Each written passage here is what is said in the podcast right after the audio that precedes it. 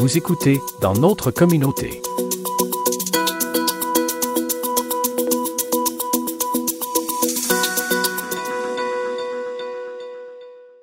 Grâce à une initiative du Cégep de la Gaspésie et des îles de la Madeleine, 130 jeunes de 4e et 5e secondaire des îles de la Madeleine, de Grande-Rivière et de Chandler ont pu réaliser diverses expérimentations en sciences à l'aide de projets avec l'aquaponie.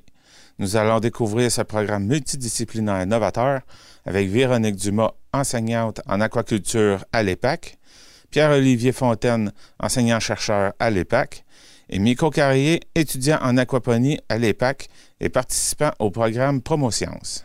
L'aquaponie, qu'est-ce que c'est?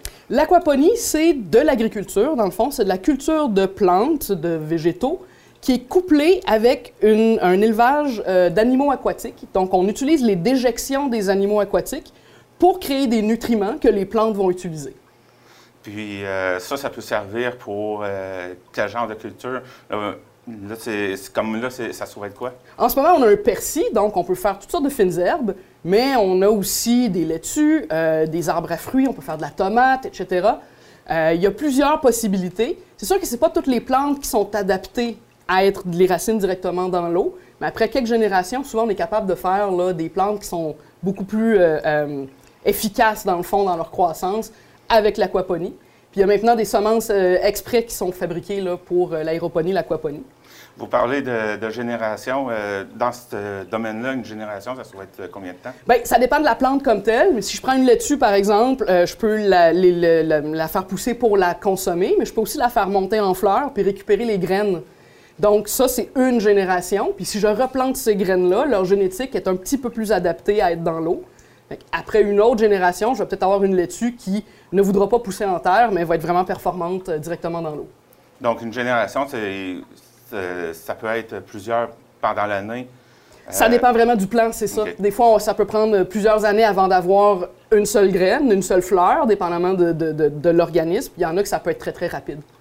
Puis, euh, tu disais que ça ne s'applique pas à, toutes les plantes. Euh, est-ce que c'est. Euh, il y a certaines. Ça peut s'appliquer à des légumes, à des fruits? Oui, euh, légumes, fruits. Euh, c'est sûr que ce qui pousse directement en terre, c'est plus compliqué, comme une pomme de terre, des carottes, des betteraves, mais on a réussi à avoir quelques tubercules là, qui, ont, qui ont quand même poussé dans l'eau. Par contre, ce qu'on peut faire, c'est de l'aquaponie décuplée.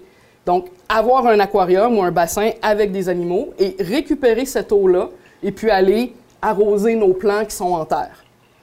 Euh, là, ça, euh, c'est un modèle euh, à petite échelle, on pourrait dire. Est-ce que vous avez une installation à plus grande échelle? Oui, on a une serre aquaponique, dans le fond, qui est derrière l'école, où on a un beaucoup plus gros système. Là, on parle de plusieurs milliers de litres d'eau qui circulent. Donc, on a différents types de, de cultures. Comme on voit, celle-ci, c'est en radeau. Donc, la racine pend dans l'eau et va chercher ses nutriments comme ça.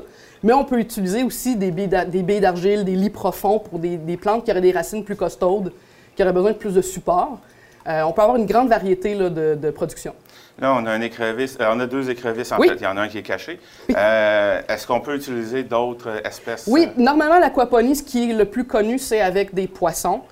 C'est sûr qu'il y a des réglementations à respecter selon la grosseur de l'élevage puis le type de poisson qu'on utilise, mais les gens pourraient avoir un tout petit aquarium à la maison s'installer un petit radeau par-dessus leur poisson rouge puis faire de la fine herbe. Donc, ça, on pourrait faire ça à domicile aussi? Absolument.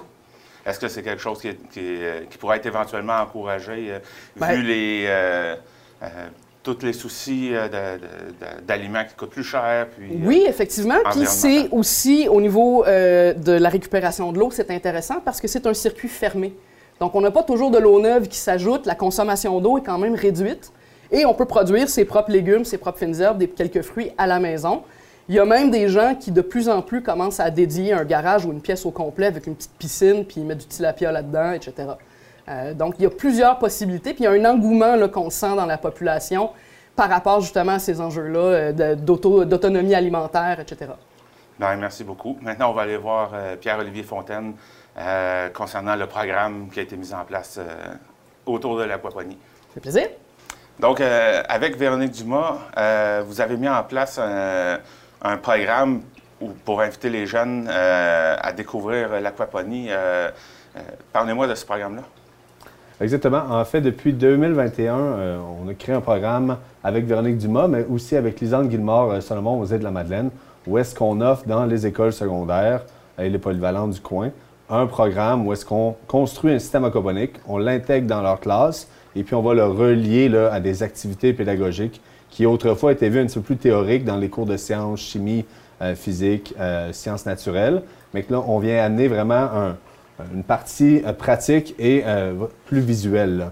Donc, où est-ce qu'autrefois, on pouvait avoir seulement pour présenter le cycle de l'azote une feuille en noir et blanc où est-ce qu'on voyait des pêtes de vaches, des volcans et puis un cycle comme ça en entour de l'agriculture, bien, on vient voir un vrai euh, cycle euh, à l'état naturel où est-ce que, littéralement, on vient nourrir une écrevisse et qu'on va voir des transformations chimiques qui vont permettre de, et rendre plus pratique la compréhension du cycle de l'azote et, entre autres, parce qu'on peut faire beaucoup d'autres aussi euh, démonstrations avec ce type de système-là. Vous avez nommé plusieurs cours de sciences. Est-ce que c'est parce que ça, ça, vient toucher à tous ces domaines-là? C'est vraiment un sujet multidisciplinaire où est-ce qu'on peut venir voir à la fois des mathématiques, de l'ingénierie, euh, des sciences, euh, de la botanique, un peu tout. Comme vous le voyez, là, il y, a, des tuyaux, il y a des pompes, il y a aussi des organismes vivants, euh, que ce soit animal et puis végétal, sans parler de toutes les données qu'on peut aller analyser dans l'eau qui peuvent venir étoffer nos activités. On a eu, vous avez eu 130 jeunes qui ont euh, participé euh, à ce programme-là. Euh, c'est quoi le, retour que, vous avez eu à leur montrer tout ça? Le retour est vraiment bon et puis on commence à élargir tranquillement notre rayon. La première année, on était loin du 130. On était concentré surtout sur les classes secondaires 4-5. Depuis, on a étalé aux îles de la Madeleine en allant visiter aussi les, classes du premier cycle. Et puis, la réponse est vraiment bonne, surtout dans la Merci du Rocher-Percé on a spécialement choisi des classes qui n'avaient aucune fenêtre euh, pour mettre un système avec une lumière artificielle. Et puis, euh, ça vient vraiment là, euh, amener une toute autre ambiance à la classe de type bunker, où est-ce qu'il y a un soleil artificiel maintenant, des plantes qui poussent. Donc, ça, change l'ambiance, en plus d'amener des activités pédagogiques. C'est quoi l'avenir du programme? En fait, cette année, on, est, on a augmenté de deux écoles à trois écoles. L'année passée, dans sa première mouture, on était seulement la polyvalente des îles et puis l'école de Grande-Rivière. On a rajouté la, polyvalente de Chandler.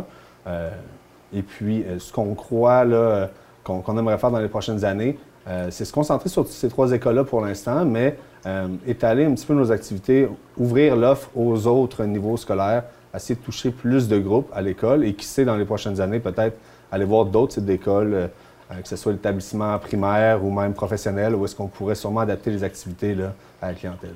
C'est quoi la raison d'avoir ciblé uniquement secondaire 4 et 5 euh, en ce moment? On a commencé avec le secondaire parce que euh, pour nous, c'est une clientèle assez naturelle.